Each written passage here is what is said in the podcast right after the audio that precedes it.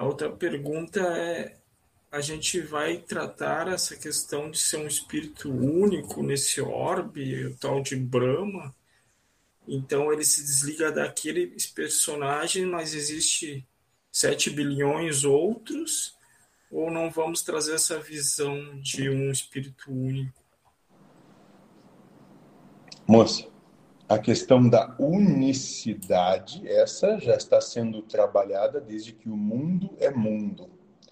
O que você propõe é um tanto quanto,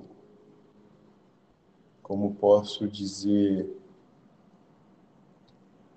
é, de uma percepção pequena, posto que não se tratam de 7 bilhões de espíritos, mas talvez de 700 trilhões, se você for contar com todos os desencarnados e com todos os espíritos que trabalham para manifestar tudo que há.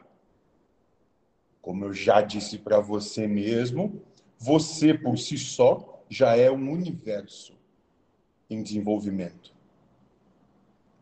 Você, me refiro à encarnação que manifesta.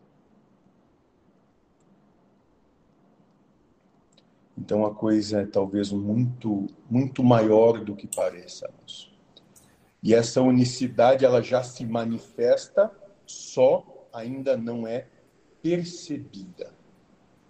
Então é o todo que vai concluir que aquele personagem já está na hora de desaparecer não é uma um só.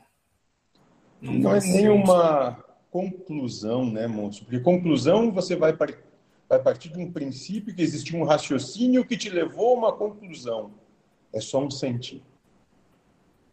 Quando você sentir todos como sendo tudo que há, e você se aproximando desse tudo, acabou o conflito. Sim. Então Deus vai orquestrar também essa questão do desligamento daquele personagem.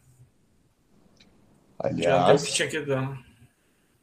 Todos os personagens já têm um fim pré-estabelecido de acordo com as escolhas que fazem.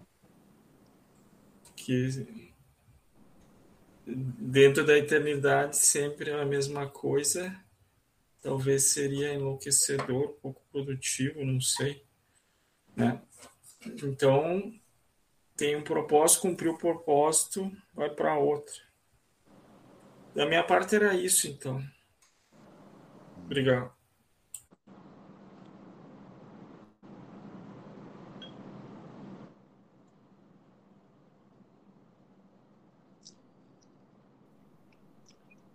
A coisa acontece de dentro para fora, né? Muito bem, moço. Tudo só existe